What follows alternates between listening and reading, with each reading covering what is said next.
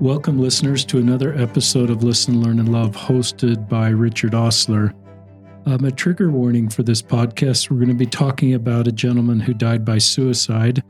His younger brother is here to share that story. So we want you to know we're talking about suicide in this podcast. Um, my guest on today's podcast, I'll introduce him right now, and then we'll get to the story we're going to share, is my friend Brian Paul. Welcome to the podcast, Brian. Hey, thank you, Richard. Thanks for letting me be on.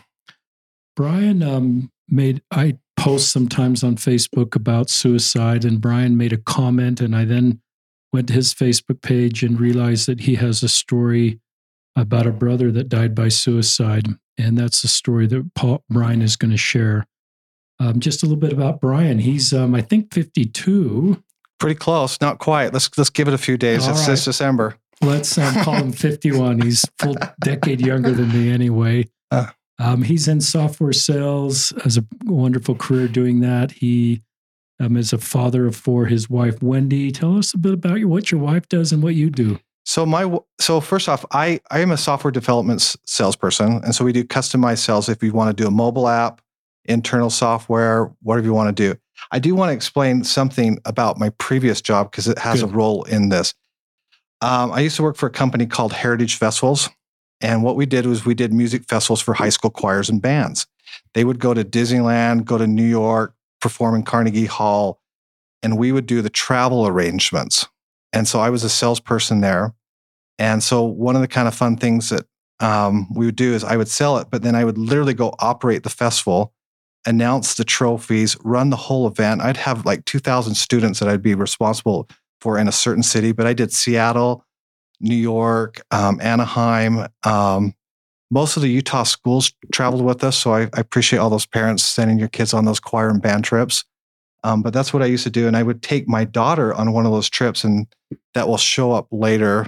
Um, so it's great. Um, and then my my wife is a um, a cookbook author, so she's written ten cookbooks. She's on KSL Studio Five. She's been cooking with Bryan Woolley, Good Things Utah, and we eat really good. Like so, when we go to a restaurant and it's like maybe, in fact, recently we went to a restaurant. It was about eighty dollars a plate, and it was literally a step down.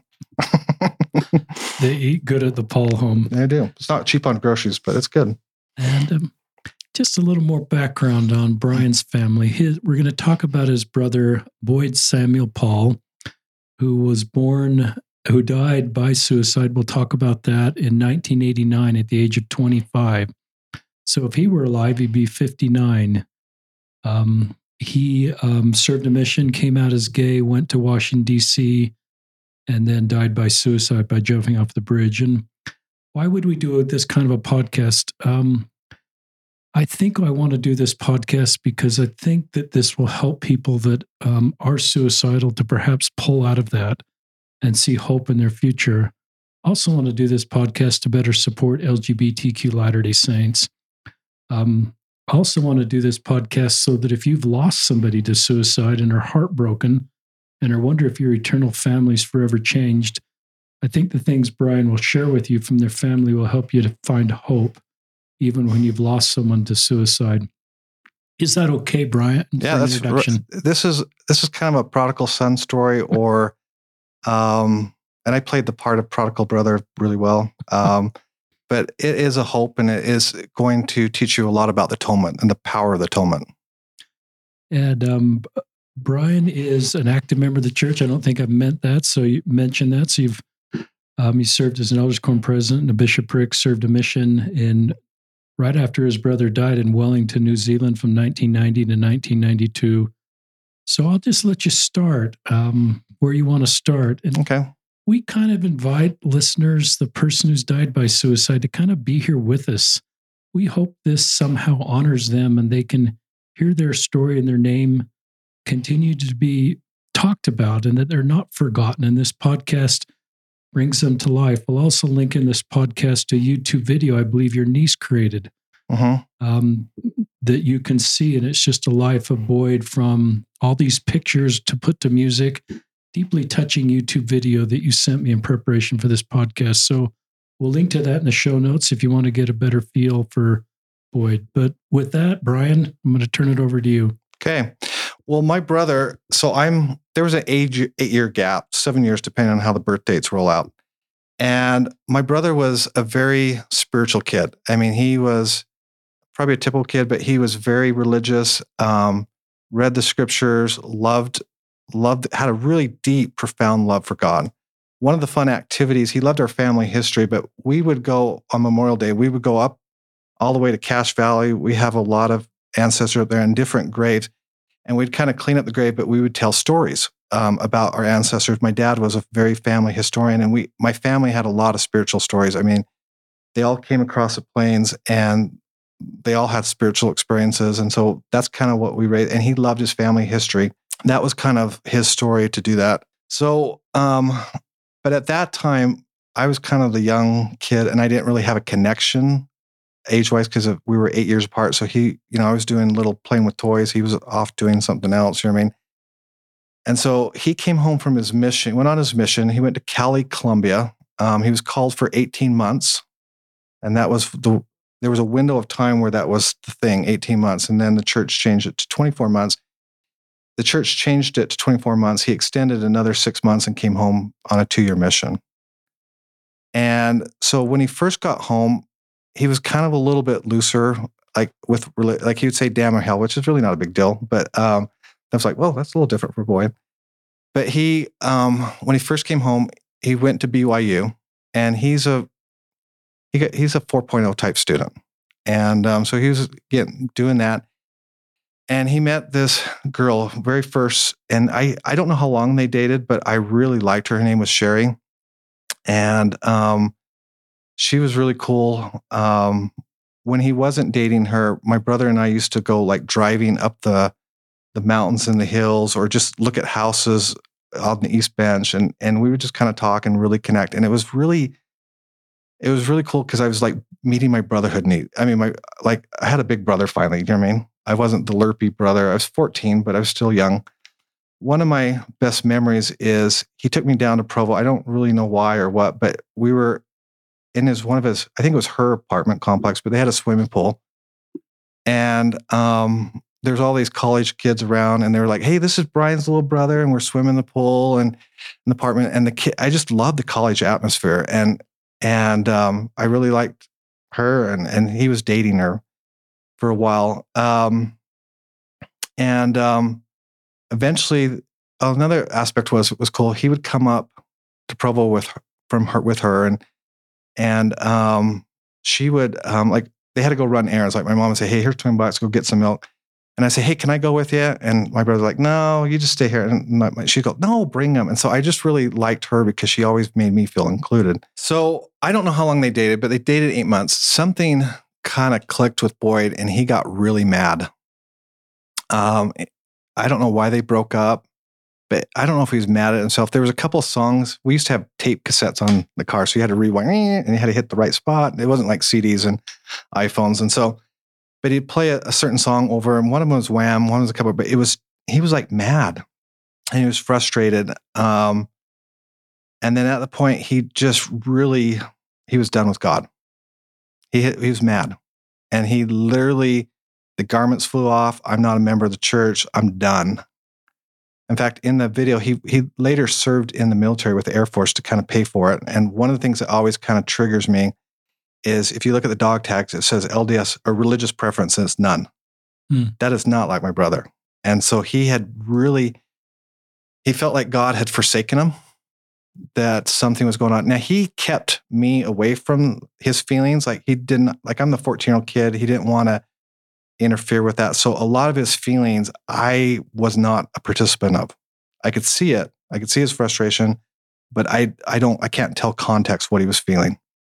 Um, so he was really mad. He started to um, just like, okay, God, you're not going to help me. I'm going to sin. So he went to alcohol.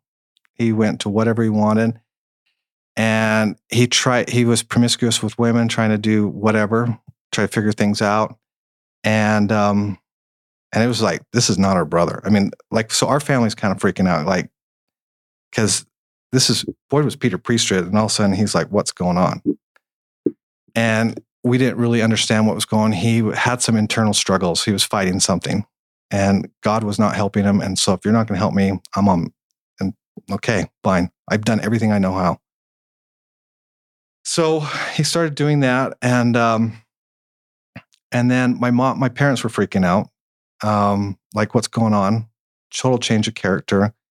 And then finally, he came out as gay. I mean, he kissed the girls. He was, I didn't get it. So at that time, and my biggest problem was gay.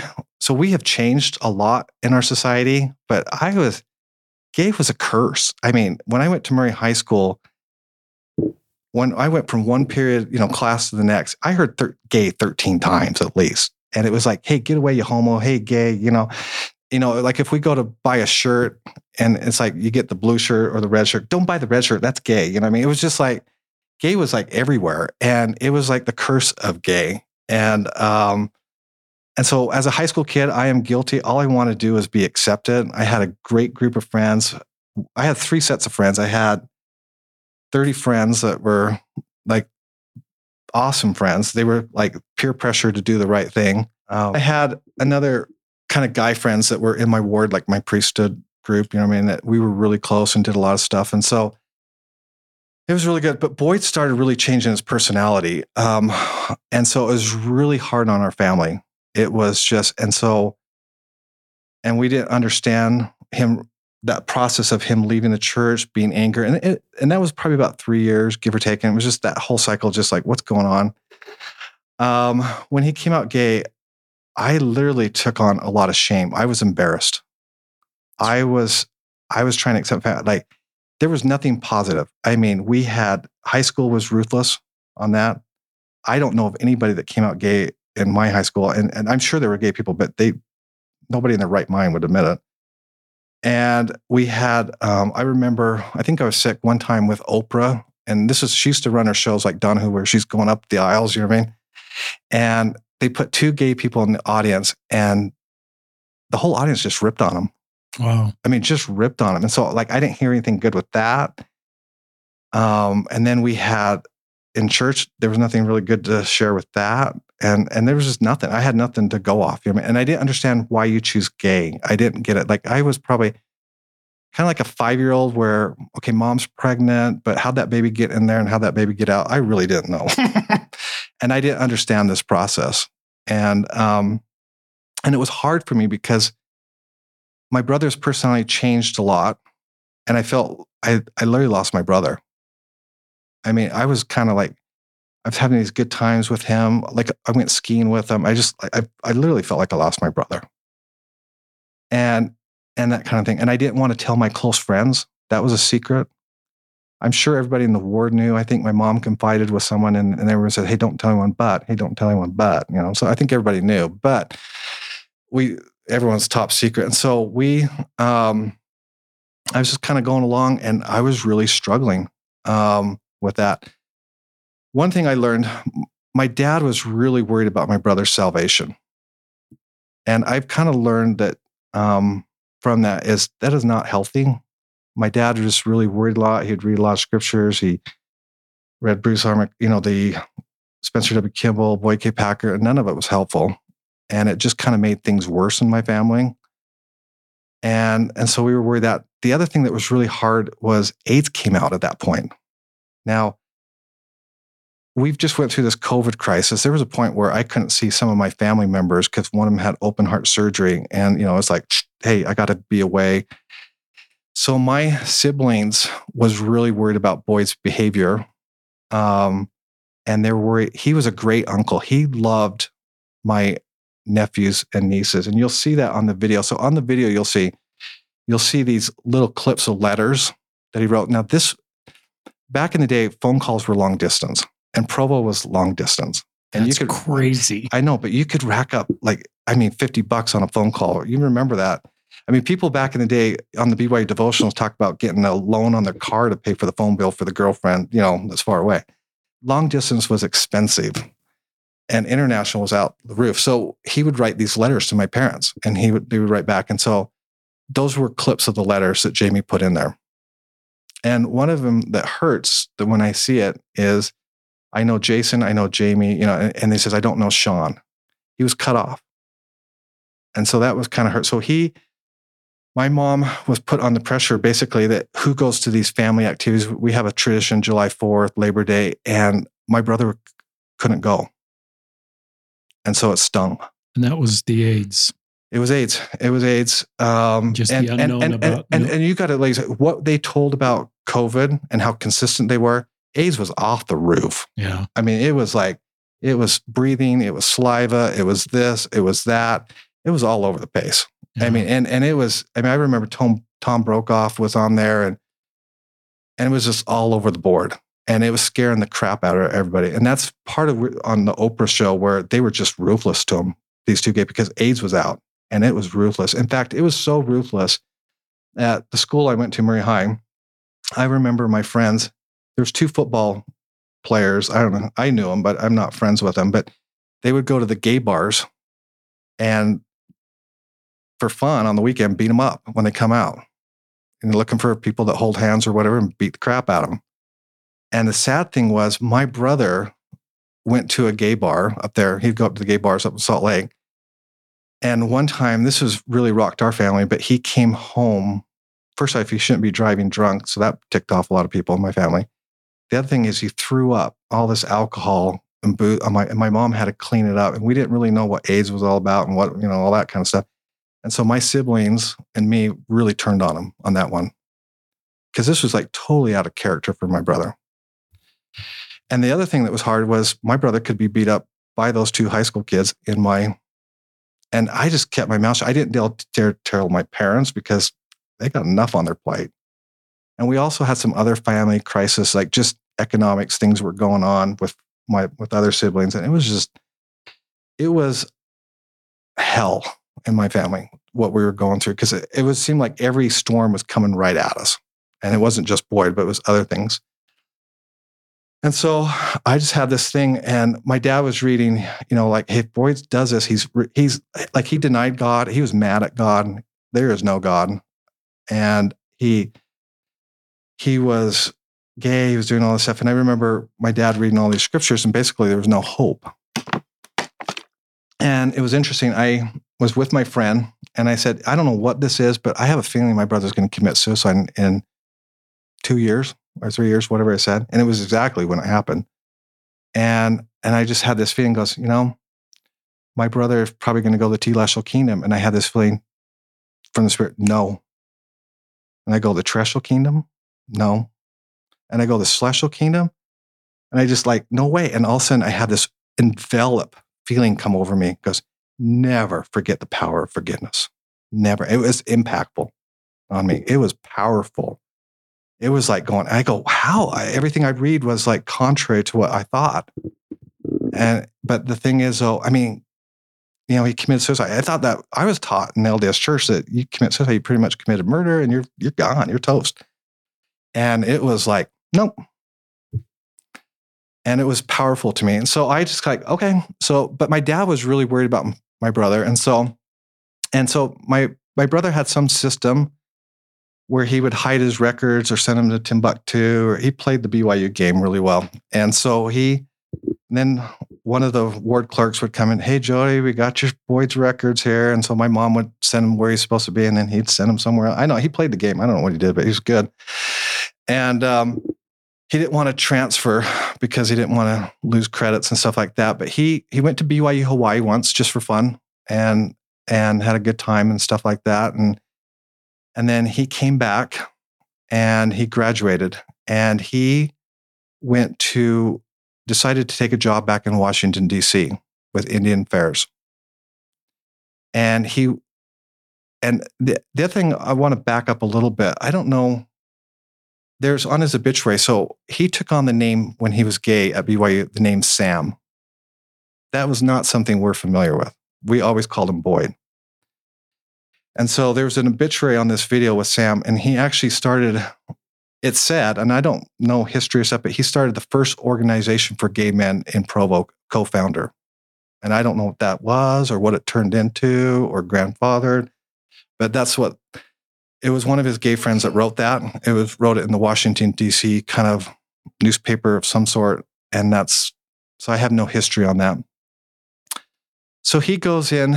Um, he he goes to Washington D.C. and he goes back there. Um, first off, it was kind of interesting, and I learned this later, um, well after his death, but from a bishopric council, a counselor in the bishopric. But they had a lot of gay members back in Washington D.C., and so they were just like, they don't go to church. We want to clean up these records. Let's kind of bring them in. Let's have them sign this letter. Their membership record goes away, and we can kind of clean it up. So he remembers meeting my brother, and he came in kind of I think he I think he wanted his records off the church, but because the church was asking him, it was kind of a slap in rejection. I don't know. I just guess I don't know. You'd have to ask him, but he kind of had a defeated. All right, whatever, and he signed it, and it was about January at this time. So a lot happened in my family. So this, my grandfather was died on January third. He was a stake patriarch. He had, he was he he had um he was a po- powerful priesthood leader, and he gave over 2,000 blessings as a stake patriarch because he was in the winter stake and he was riding the wave of the baby boom. Um, some of those primaries had 500 kids, so that's not like that today. But um, so he was a very powerful spiritual leader. Um, and he was in the hospital. He had colon cancer and he had part of his large intestine removed, but it wasn't enough. And so they were coming to take more and give him a colostomy bag. And he didn't want that. He was pretty healthy at the time. I mean, like I visited him, he was joking, laughing. But in the hospital, his wife appeared to him. His wife had died in 1977. That's my grandma. And told him that he didn't know how to love. Up in the, uh, he said, up in the spirit world where he, where she was at, they know how to love. Love is the most powerful thing. Everything is governed by love. And he told him, you need to learn how to love. And it rocked him. He also, she also told him, he goes, he's going now. It's his time. And so he told, he gave a priest, like all my, two of my cousins or three of my cousins and all my, my dad and my uncle came to give him a priest. He goes, well, hey, mama says I'm going tomorrow. That's what, um, and so, and um, my dad asked him, it goes, Grandpa, I, or to his dad, goes, I need help with Boyd. Can you pull some strings? Now, my grandfather is different than he knew how to love. And I want to just share a little bit story about my grandpa, but he had a son that was 17 years old. He was in the Civil Air Patrol. He wanted to be in the Air Force. And I we believe he got hepatitis from an unsterilized needle. And now we have disposable needles, but those you had to sterilize back in the 50s and he got hepatitis, and his son fell into a coma. He was completely yellow, um, could not respond. The blood index things that they measure were off the charts. His kidneys were shutting down, and he went to these doctors. You got to save him. He's not going. And he goes, and the, there's four doctors. Chief of staff goes, goes, you need to prepare for a funeral. There is nothing we can do, nothing, and there's nothing in anywhere in this country medically we can do for him. He is dying and you need to prepare for that. And my grandpa said, No way. And so he went and fasted for three days. And he had, um, uh, he felt a council up in heaven deciding and evaluated his whole life if he was worthy of this blessing. And immediately, an angel, he didn't see him, but one of the members of that council in the pre-exist or the spirit world came down and says, Bless the boy, and as you speak, so shall it be. And he blessed him, and he was healed. But my grandpa really knew, knew how to love. One of the things that he did was there was a lady, she had a family, and they had brain cancer. And, and this is in the 1940s or 50s. And the doctors were scared to operate on him. And she was scared to be operating with the brain because you never know if you're going to get lose your eyesight, your hearing, what will happen. So he prayed for his her health to be restored, and immediately he had a vision of this brain tumor. And he knew that those doctors could take it out with one scoop. It hadn't metastasized. He didn't know that medical term. And so he went and told her, and he promised her in the name of the Lord that you will not have any symptoms or issues, that they can take this brain tumor. But she couldn't convince her doctors. So he said, I'll tell your doctors. And so he talked to the doctors, and they took confidence in him, and they did it. And it was he pointed where it was, the size, and they did it. And it was like that. My, um, he was, he was just that way. One of them was, he was three things that were impossible to him. One of them was in the Korean War, and he would do this for other people in the war, but this one person was supposed to be a medic on the front line. And he did not like that because he knew the enemy would just kind of wait for the medic to come by and get two for one. And so he took three things that were that were really impossible to him, and he went to the Lord on it. And he had a kind of a miraculous experience I won't go into, but because it was off the charts. Um, all three things were granted. And to that person that was supposed to be a medic on the front line, he was in Korea. 200 soldiers came, were lined up, all going to be medics um, on the front line. This guy that came in was a captain, whatever, says randomly picks two people out of the front line, him and his friend. And he says, Well, you won't be able to be on the front line. You're going 30 miles south for the remainder of the war to an evac hospital. You're going to be a med tech. And that's that's how my grandpa rolled. One of them was when he had a funeral, like when he died January 3rd, 1989, a month before my brother died. I had the worst um, pneumonia, flu. Like I, I wasn't able to go to the funeral. I every time I breathed, you could just hear the mucus. I couldn't speak. It was the worst one I ever had before and since. And so I wasn't going to go to the funeral. And so my parents said, "Okay, we're going to see you." Well, and so about 20 minutes after they got to the funeral home, and about the time that they would say, "Hey, you know, where's Brian?" Go, "Oh, he's sick," you know, I immediately felt hands laid on my head. Within 10 minutes, within minutes, the mucus was clearing out of my throat, my energy was coming back. And 10 minutes, I had my throat, I could speak and all that stuff. And it's just said, You are healed. Now go to the funeral. And so I, I was able to drive in high school. So here's where the bad part comes. So the jerky brother, um, my brother called to find out a little bit about my grandpa. He was very close to my grandpa. He worked on the, um, my grandpa owned a construction company. He helped build the original bullfrog. Um, he said he lost more tools in that lake than shake a stick at. But he, um, he loved Boyd and he would help him. And they had a spiritual connection. Boyd loved the gospel. My grandpa loved the gospel and they'd have a lot of conversations. And so he called about him and wanted to know about it. And I was just jerky. I don't even know what I said, but I was mean to him. And that was my final words to him. You're mean to your grandfather or to Boyd? To Boyd. I, he called about my grandfather's death. Got it. Sorry, I probably said that wrong, but he called about my grandfather's death, and I was just really mean to him. And so that was it. Um, we then kind of on a little bit. So let me kind of date this. I actually pulled a calendar from 1989, but so Boyd wrote a, um, he he was having a hard time, so he wrote this note on February 8th. It says, All my assets belong to Howard Davis Paul, my father. I sober mine. I so will. Boyd S. Paul. Wow. So he wrote that. That was on February 8th. February 8th is a Wednesday. Um, and then somewhere on the 9th, he lived in Washington.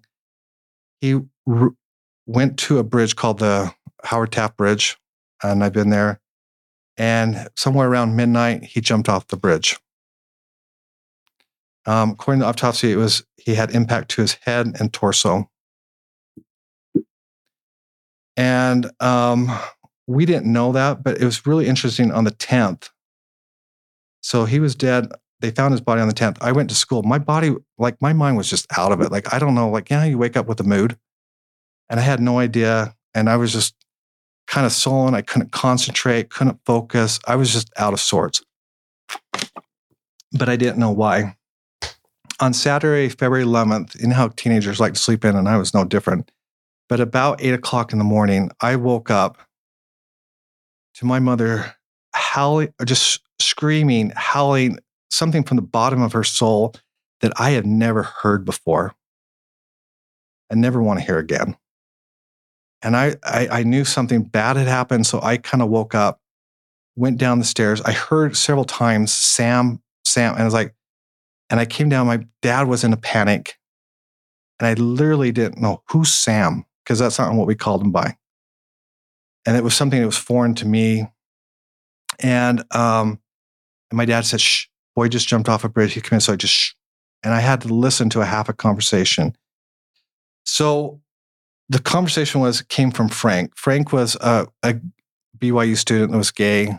They were not lovers, they were friends Um, they weren't compatible, whatever that. And so he knew that my my um, brother had jumped off the bridge and was found on the 10th. However, he wanted to comfort my parents, but allowed the Washington D.C. police to call us.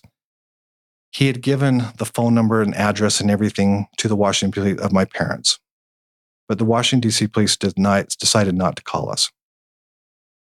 And so, from a perfect stranger, we heard that my brother died we heard a name Sam that we never really heard before. I mean, obviously it's in his middle name, but not what we call him. And it was hard. We called, my dad called the Washington, D.C. several times, and it was always you have to talk to Officer Lawrence or whoever, and they would not. We, we tried to go up the police channel. Not that he was pretty high up to a certain degree, but we couldn't go higher up. We couldn't get any answers, and it was killing my parents that scream just really created PTSD. So I had to get out of the house. There was just a depressive spirit. I just, I couldn't hand, I don't do well with my parents in pain, especially my mom. I had to get out. So I ran to my friends and I didn't, I was depressed myself, I guess. And, I, and they didn't know how to respond to me. Honestly, they had no idea how to respond to me. And I remember we went to, uh, there's probably about 15 of us. We went to a party, they're playing games, and I was not in the mood to play games. So I just kind of sat on a couch I was kind of sullen. At the same time, I didn't want to go home, Richard. I couldn't handle that pain. Uh, it rocked me. And so they eventually found out that my brother was gay and he committed suicide, my friends. And that was all shocking. And they didn't know how to process any of that. And um, I still didn't know how to process that. And so I remember one friend kind of comforted me. She came away from the game and kind of comforted, but I was kind of just left to myself, but I didn't want to be home. I came home. I don't think they really the Washington police would never respond to him. And so and I think it was Sunday morning, and my mom or dad had an idea to call Murray Police. So we called Murray Police. Murray Police figured out everything. They knew what was going on, everything about Boyd, and they did have Boyd's body. And and they were at the mortuary. We do Jenkins and Soffe. Like Soffes are close friends of our family. My mom's very close to them still to this day. Jaron passed away, but they're both widows right now and they're very close. And so between Jenkins Soffe, my they got Boyd's body here. And my mom had to see the body. I mean, it was kind of like, you know, when you don't want to believe it's real. And and because we really didn't, you know, mouth the two or three witnesses that we we just had one friend that we didn't even know, my brother. And there was a couple scars and birthmarks. And so she had to see them to know who she's burying. And so Jenkins and Soffe prepared the body to somewhat to see him. And um, and that was really hard. That was hard on my family. And so then we we buried my brother. And that was just devastating. My cousin, who is a bishop, will use this on gay when, whenever a family has gay members. He goes, he saw my dad. He goes, I just want my son back. And so when someone's hard on gay members, he will just say, I don't know what to do, but you love them and you don't want to say, I want my son back. And so he uses that a lot. Um, so th- this was really hard. So my parents, after this, they really wanted to know what was going on. And so our only really contact was Frank. We my dad actually turned into an investigator to see, you know, did he have AIDS? They they pulled medical records of my my brother. He did not have AIDS. He didn't have STDs. He he pulled.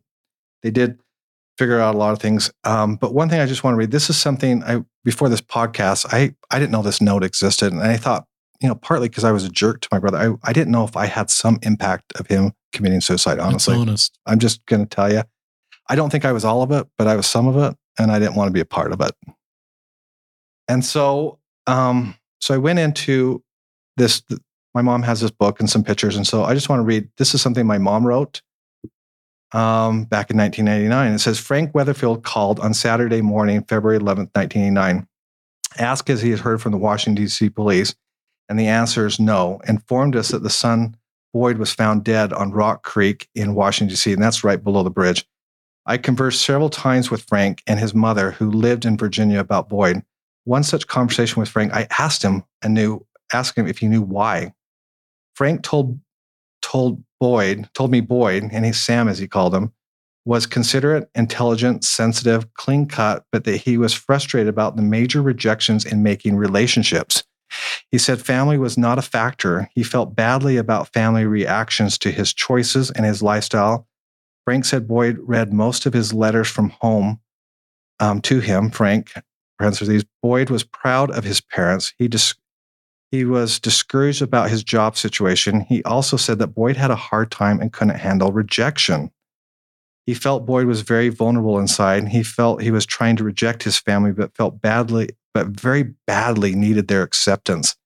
He was throwing away most of his ties to his former life, such as his genealogy records, and he loved his family history at one time. And Frank further said that the stacks of letters, his wallet was gone, and he didn't know if perhaps his wallet was disappeared from the body. He also was told that there was no clothes in his apartment. So obviously he gave his clothes away, different things, because it was pretty empty on this um, on this, and so it was kind of hard. He also wrote two suicide notes. Um, I just one was to Frank, and one was to my mom and dad, and they were really short. And he said to Frank, "I love you. I thought about you and my parents the whole time. Please comfort my parents. I love them." Wow.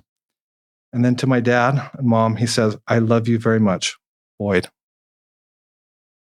Wow. Um, my mom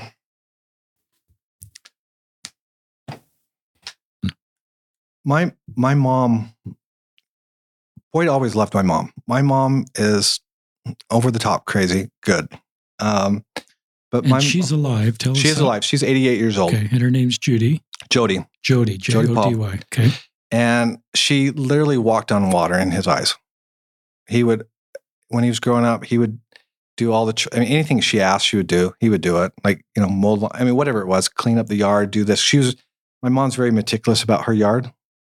And Boyd would do that. He used to work at the Murray Cemetery and take care of that. And he's buried there actually. He worked at Orange Juice, but he, my mom walked on water, always has, even through this whole crisis, always will have. And same with me. So after the funeral, my dad was just really distraught. Um, going back to his membership records, so his records, even though he asked to have him resign, they didn't take him off the records. Um, some stake president just felt a really bad feeling about it. And her, my mom's friend, knew him. And so he just tabled it. And it allowed, he wasn't worthy to be buried in his temple clothes, but it meant everything to my dad. It was a tender mercy. It, if my, his son's rec- records were in the church, it would have just drove him mad, maddening. And so that was a tender mercy from heaven.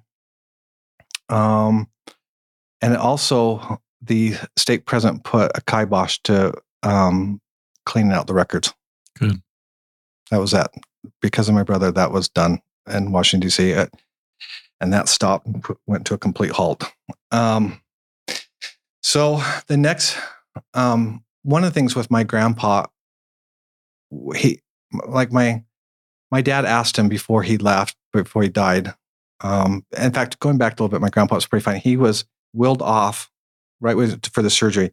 He went and gave the okay sign to my dad and says, "I'm not coming back. See ya." And he um, went on the surgery, and that doctor came out madder than heck. He goes, "There was no medical reason why your dad." I mean, he was just mad because he lost a patient, and there was no medical reason why he should go. But um, my dad had asked him to take care of Boyd, and Boyd was priority number one. He said. So my dad had it in my family, and this might sound weird, but we have spiritual experiences. My all my ancestors have them. My dad had dreams and visions. I I have experiences.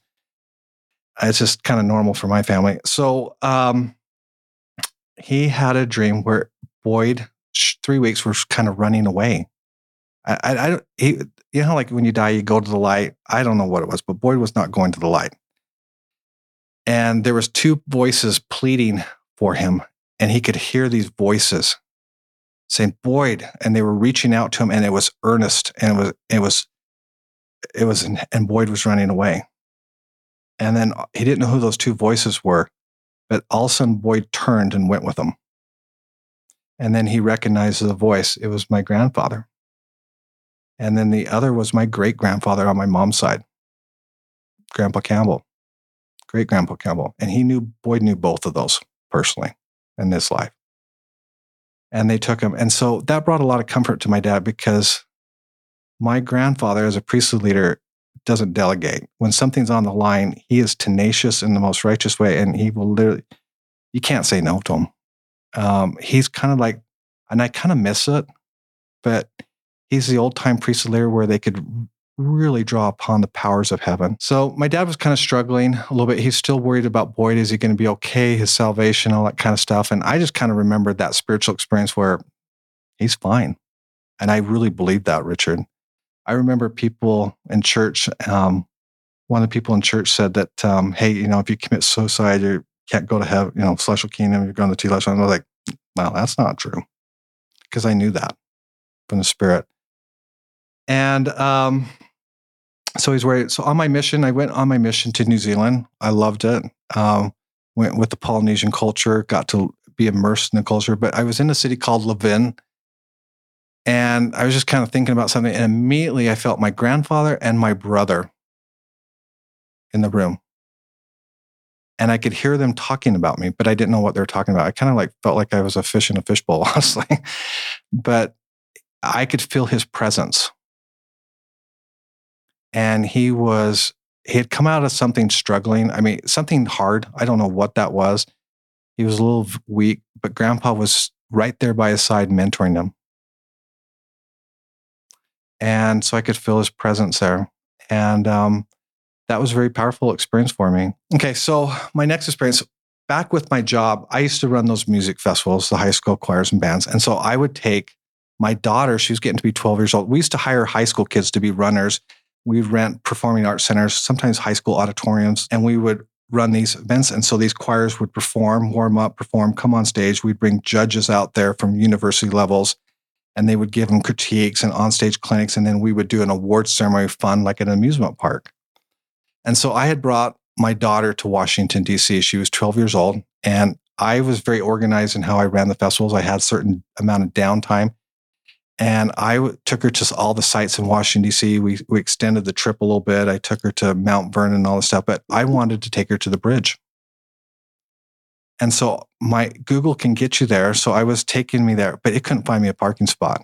And I could literally not find a parking spot anywhere. There's a lot of apartments on there.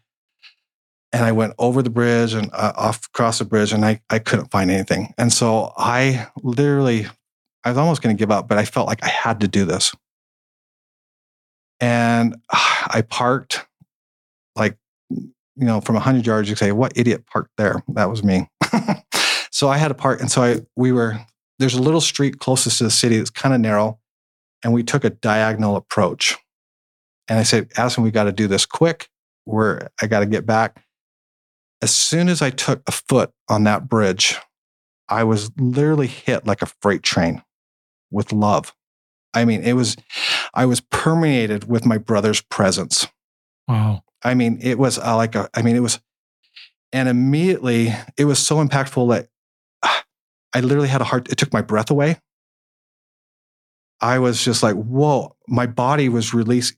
You, you release tears because it's just a relief. My, I was 10 feet away from the sidewalk and I literally had to wipe my tears so I could and tiptoe up on the steps, stairs, or not the stairs, but the curb to get on the, the walkway of the bridge. Um, my spirit literally took over from it knew his presence and it came back with a love of its own. You know, we talk about burning of the bosom, but uh, the heart, it's somehow in this area by the heart is a conduit through the body and the spirit. We feel our emotions there. I didn't feel a burning in the bosom. It was a forest fire. My between my premortal love for him, the spirit or whatever, and his love for me, he literally permeated every. I could feel every aspect of his personality, his character, what he thought and all that stuff. And it was just like, whoa. My daughter thought I was in trouble medically. And she's like, Dad, are you okay? Are you okay? And I, I literally couldn't talk. And all I could do is like, you know, when you're on the phone and hold up your hand, just like hold, hold.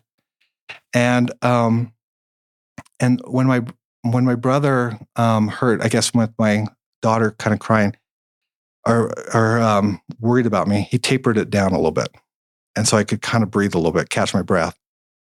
And I felt his whole presence and I could ask him questions and I could feel his responses. The nature of the spirit is where you feel feelings.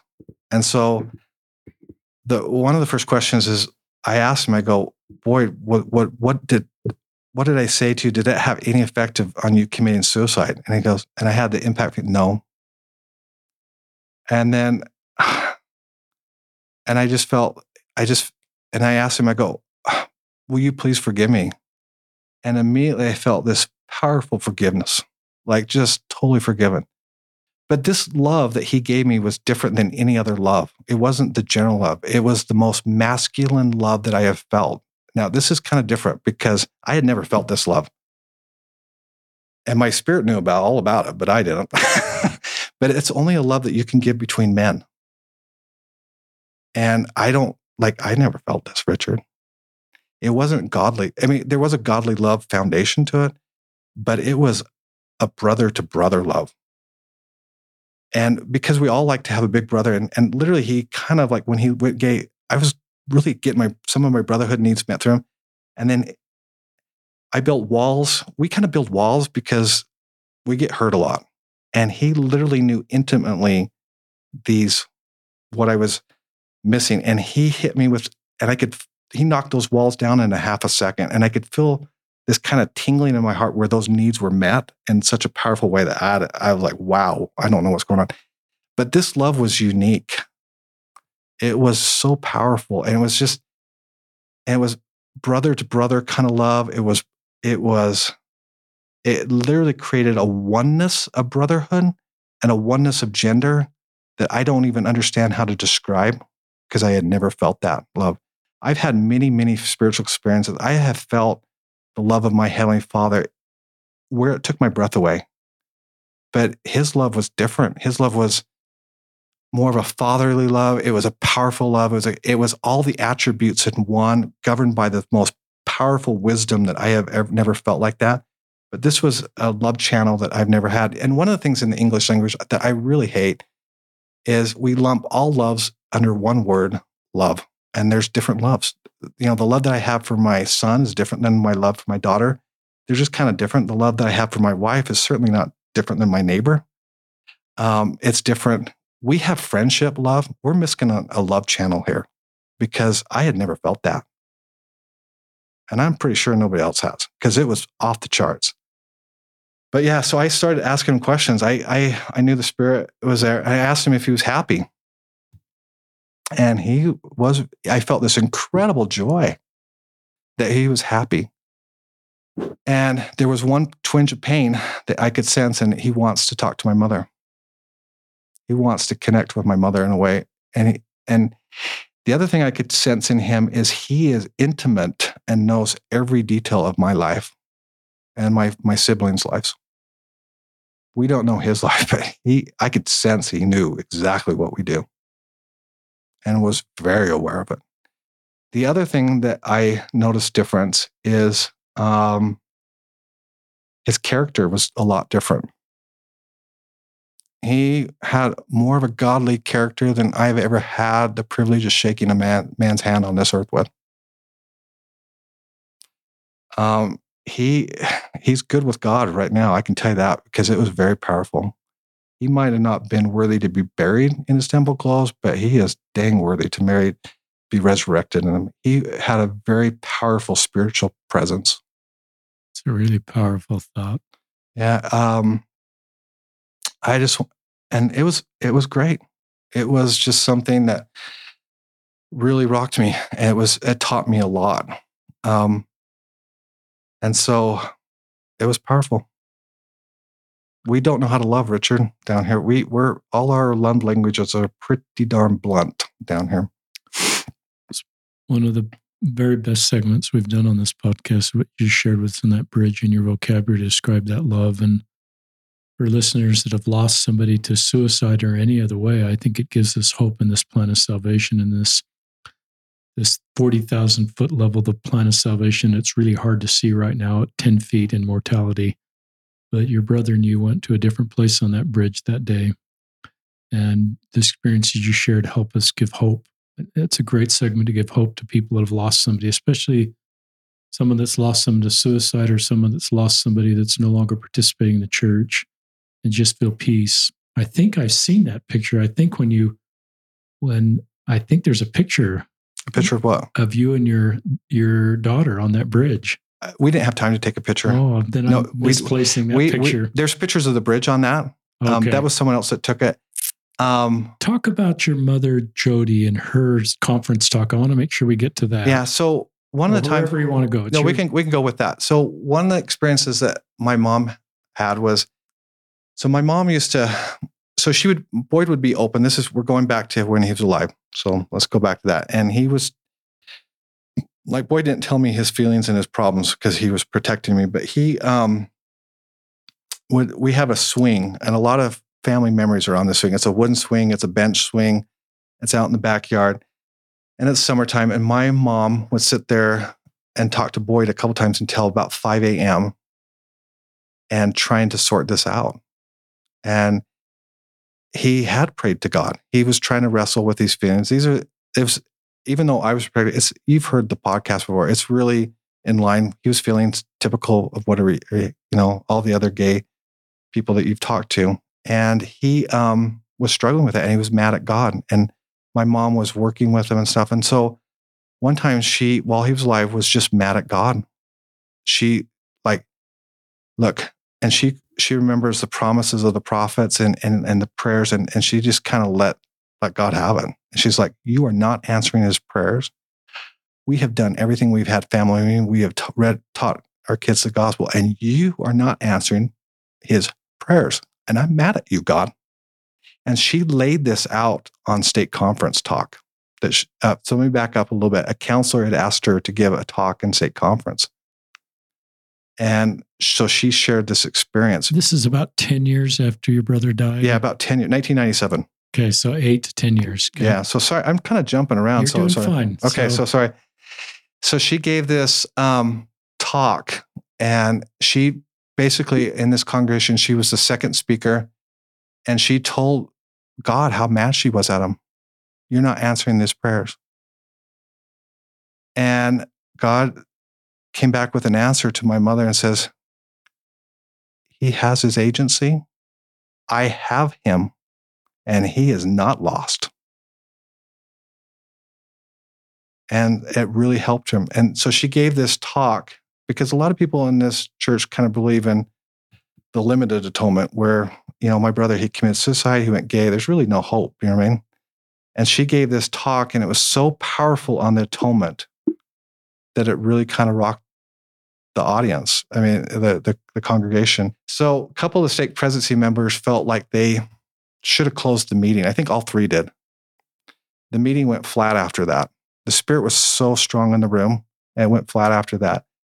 I kind of wondered why, but I kind of understand a little bit. So after that talk or that talk, I used to call them the three hour chats. I was living at home. I was in high school, but there was people would call and go, Hey Jody, I know you don't know me, but I'm in the stake and I heard your talk and my brother, my son is, or my daughter is, and she would get that. And then she would also get talks that, Hey Jody, I know you don't know me, but some, my sister's in your stake and my son is, you know, gay. And they would be the three hour chats helping them. And my mom's message is very clear is you love them, you accept them, and you just turn it to the Lord and let him deal with it and and be happy. One of the closing letters of my brother, um, it says, I will never forget you. I always love you and have hope in you. Someday you'll accept me. And I'm I just want you to know that I really love my brother he's been a trooper. Um, I've also um, I'm just grateful for him. You know, moving podcast listeners, and there'll be things that you pick up that'll be really helpful for you. Um, I wrote down word for word what your mom said in that stake conference talk. Um, I have him. He is not lost. And I love you, Brian, talking about sometimes we think of the limited atonement. And I think she taught the full atonement there. It doesn't take mm-hmm. agency off the road, off the table, or commandment keeping, but I think it gives us insight into I have him. He's our heavenly parent, son first. Um, he is not lost, and the peace that's given to your mother, Jody. I think your parent, your whole family, I think, has done a really terrific job. If your family's listening, Jody, if you're listening, I know your dad's gone now, but I think you've done a wonderful job in a very complex situation. Um, Sister Paul, that swing of yours um, and these conversations you're having with, you know, I think you just did a great job. And I have to think part of the reason your son Boyd is in a good spot now is because of those conversations and your love and your understanding of the atonement. And here you've got this son, Brian, that's active in the church, raising a family, um, and the love and compassion he has and these experiences he's had with Boyd is just a wonderful insight, the atonement. Um, I think this is a beautiful family love story. And yeah, every family has regrets, and I'm sure everybody would go back and do things differently, but that's why your podcast is helpful. Is we when we know better, we do better. And that's the reason I stepped in this space is sort of rebuke the spirit of the things I said in the past and did in the past and want to do better and recognize that, you know, really good people like Boyd come along. I think listeners sometimes when I hear some of Boyd's behavior in his 20s, and I'm not a therapist or or his bishop, but I just think I think of the iceberg principle. What we see above the iceberg is the bad behavior. You saw a bunch of that. Mm-hmm. And what's below the iceberg is often what's going on, and people numb themselves. They escape from that. Um, but it, it's possible the bottom of the iceberg is just, you know, his sexual orientation and doing everything he can to be straight, to serve that mission, to be just the great kid, and recognizing at some point, and maybe dating was part of that, that this is who I am, and this is not going away, and I'm angry at God, and so you lash out. I think God can handle when he's angry when we're angry at him, just like your mom. No, no, he's he he deals with better with honesty than covering up our I feelings. I think it's sort of what we do long term with the anger. If it festers in us, I think he can handle it. And your mom obviously has gone over that. But you know, I read a for those of you that are LGBTQ, David Archuleta, who I think went to Murray High School too. Actually, he he lived in Tony Anderson's house. um, so I so he not quite a football throw away, but he's about a football throw away from my house. He doesn't know me, but I remember him running around while I was fixing up my mom's yard. he um, lived in Tony Anderson's house. He has a pool. I've actually swimmed in that swimming pool inside the house. But yeah, I know. I I, so this I know is, of David Archuleta. I mean, this is a full generation. I don't I don't know the time frame. David's thirty. Your brother would be fifty nine. So this is a thirty year uh-huh. gap from Murray High School graduates. Um, but David, in one of his things, said, I don't see you, meaning God, uh-huh. the same way you see you. And I think the assumption for LGBTQ people is this part about them is a shameful, bad thing. No, I think it's a divine need. In fact, you know what, Richard? And so I think that's part of the tension your brother yeah. felt. But Richard, I think we're missing a piece because Please. I don't think we're getting something. That brotherly love that I felt that it's it's only I don't my spirit not, but it was a love that you can only express to men. You cannot express it to your child or your wife. This was a whole different love channel. We're missing some love channels here, and it is. It was weird because you know how like when we were younger and we we could you know throw the winning basketball shot or make the touchdown and you could just kind of surge masculinity in your body. It was intense like that it was the most masculine, powerful love channel that I have ever felt. I don't think my brother changed, Richard. I think he just changed love channels. I think it's the brotherly love aspect of masculinity, and we're missing something because I, I literally, I don't know how to get that feeling. I, am assuming I'm going to have to die without feeling that feeling, that love again. It is mm. different than Heavenly Father's love. It's powerful, and I want to feel that again. I love that, and I think you'd be okay with this. I think you've said this. Your brother was created as intended to be created. Oh yeah, I and, I, I I know that. And the dissonance he felt was just not being able to reconcile that with the world he was in. Yeah, we, we have the wrong culture. I mean, Richard, we we I don't know if, if anyone. I don't follow all your podcasts, but there's too many. I don't follow them all. but Richard, I mean, Jesus Christ. If you read our scriptures, we go and we go bosom to bosom. We fall upon each other's necks. We kiss each other. We embrace each other. We can't kiss each other in our precinct. We can't. Why can't we kiss each other? Like we're supposed to greet the city of Enoch in Moses 7 we're supposed to go bosom to bosom, fall upon each other's necks, and kiss each other. We can't do that. Why can't we do that? Because it's not masculine. So does that mean the city of Enoch is not masculine? And Jesus Christ is not masculine? Because there's like 50 scriptures that we, you know, greet each other with the holy kiss. We can't do that. So there are some gender issues, and I don't think the Western civilization has given us the correct understanding of gender. I love that. We are, in fact, I think the greatest compliment we can give it is a half a bubble off plum and so we really don't need to defend that as a church or as a people because our Savior, the, Jesus Christ, head of the church, doesn't technically qualify as masculine because he will go bosom to bosom, kiss each other, embrace each other, fall upon each other's necks. Even in the Hebrew ancient cultures, like there's a, there's a, you can Google this, but the Saudi prince um, and George Bush, they were at Camp David. They take the U.S. press comes in, they take pictures, shaking hands. They kick out the US press, they bring in the Saudi press, and they hold hands, and it's a symbol of brotherhood. I think Christ did that. I think we would have major issues with his, our Jesus Christ's behavior if we really understood it. We are not working with the right gender, understanding of gender.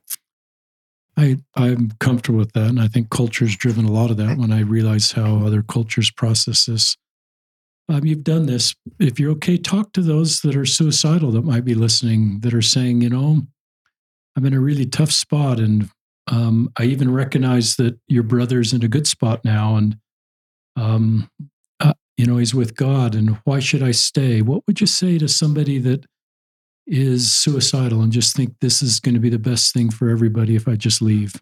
I can promise you one thing, and I know this for sure. If my brother, and he loved my mom, heard that cry that I had to wake up to, he would still be alive. He could like he couldn't do that. I understand and I have great sympathy for someone that wants to die. This world's not it's not the cat's meow. And I understand that. There's two things that people want to die for. One is sometimes it's depression, medical, and it's that's real.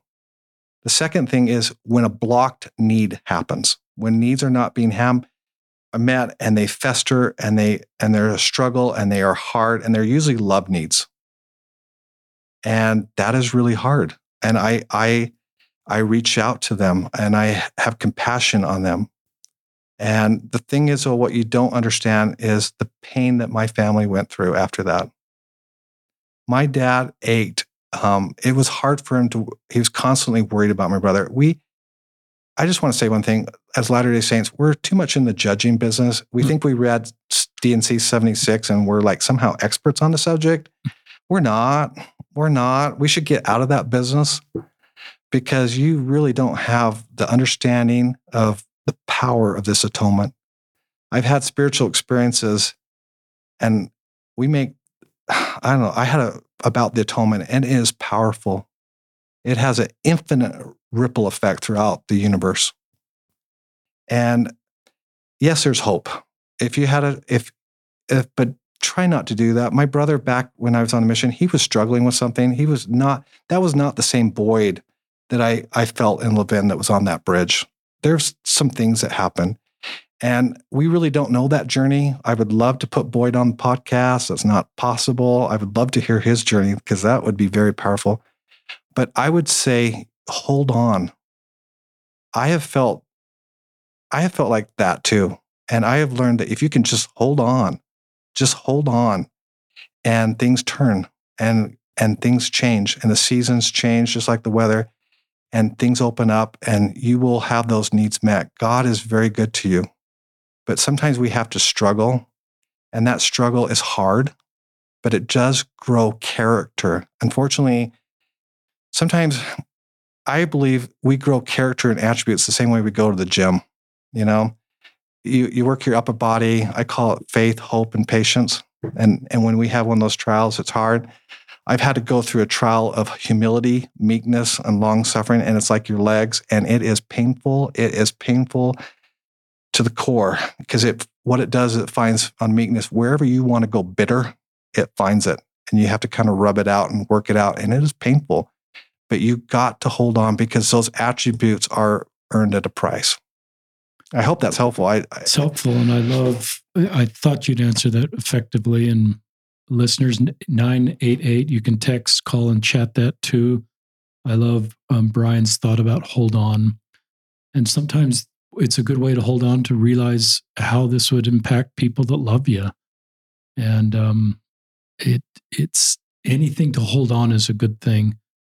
We've kind of done this, but this question came to my mind what do you think um, Boyd would say to your good mother right now?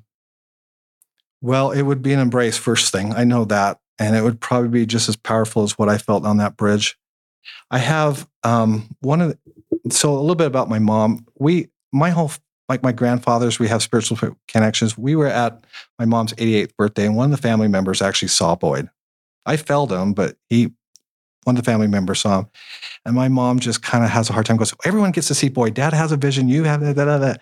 I don't get to see him. Yeah. So what does that mean? I, I, I think she she's the most inspired woman I've ever met. You know, I mean, um, she doesn't recognize the Holy Ghost because probably she, I don't know, she just she's the most inspired woman I have. But it's hard for her to recognize spiritual experiences, and I think other people are like that, and that's hard. With different spiritual gifts. Yeah, they are different gifts, and um, but my brother loves her and she walks on water. And I think it would be a great embrace. I do think when she does pass, I would guarantee 100% my brother's there. And my mom will be very happy with the character, the attributes. My mom has a thing with no empty chairs. We never took family pictures except for one time after my brother's death. My mom doesn't like, it's hard for her to take pictures. But my brother will be there for her and she will feel amazing love from him. What do you think Boyd would say right now to listeners? I think he'd be very happy. We, it, going back to that bridge, there's something about my brother that my spirit told me. I mean, because my my body was punched out. I, I like I got surprised, but my spirit literally took over, and it has a deep love for my brother. And um, I think he would be very pleased with what we're sharing. I think there's a lot of hope. I think he has a connection with other gay of his fellow brothers. I think this is a great need. I think it's the brotherly love aspect of true masculinity. I think we're losing something. And I think he loves them. These, these, these, they're not, we're the one that's wrong, Richard. They're not as broken as we think they're technically we can't even greet the state of unique richard. We need them. We do need them to create zion. Talk about on this youtube video listeners that we'll link to that your niece put together. Mm-hmm. um, and it's wonderful because it takes all the pictures of boyd up until his mid-20s but there's a note he wrote. Mm-hmm. um, if you've got that note i think it's, it's right here. It's and maybe yeah, maybe you've already read it. I it, think I read it. It's but let me re, let's recite it. It's worth. It's really worthy. it's worthy. really powerful for me. Okay, so this is coming from Washington D.C. Um, and it says, "I will never forget you, and will always love you, and have hope in you. Someday you'll accept me." And it's true. We do accept him. He is our brother, and we love him. Yeah, I love that note. And I love the word hope. Anything else you'd like to share with our listeners, Bryan?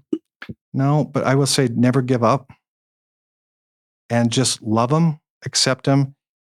And if you don't understand it, just re- realize it's going to be reconciled. That need is divine. They cannot pray it away any more than you can pray away your need for water. And don't expect it. It there's something special about that need. It is as an attraction to other men, it's a love to other men. And when you see it play out in the spirit world, I think it will be very divine in a righteous way. But we don't have all the pieces right now. Yeah, I agree with that. And I our understanding of the next life is pretty limited. And so I'm open to um, learning a lot more. And I love your insights on that bridge. Um, listeners, this has been a moving podcast. I'm grateful for Bryan. I'm grateful I felt impressed to reach out to him. I'm grateful for his insights. And I think our joint prayer is that if you've lost somebody to suicide, there's part of this podcast that I think teaches the doctrine of our church and the doctrine of Christ that gives you hope, gives you peace. He is not lost, to use the words of your mother. I have him. if you're in the middle of being suicide, whether you're straight or gay, that this podcast will give you hope to hold on, um, to move forward, to stay here. Um, and if you're if you're gay, that you'll be at peace being gay. I've always felt like one of the things that my LGBTQ friends have taught me that are the best part emotionally is they go to Heavenly Father and they say, "How do you feel about me?" And often, because society and our culture has told them, because of you, that you did a good job of talking about that growing up in high school about the hallway talk, is that they assume this is a bad thing, and sometimes they get to the feeling that this is a this is who they're meant to be, and um, I am, and doesn't change our doctrine, but it puts everybody on the same moral footing, and it helps them believe that they can be loved by God, and that helps them love themselves and make better decisions going forward.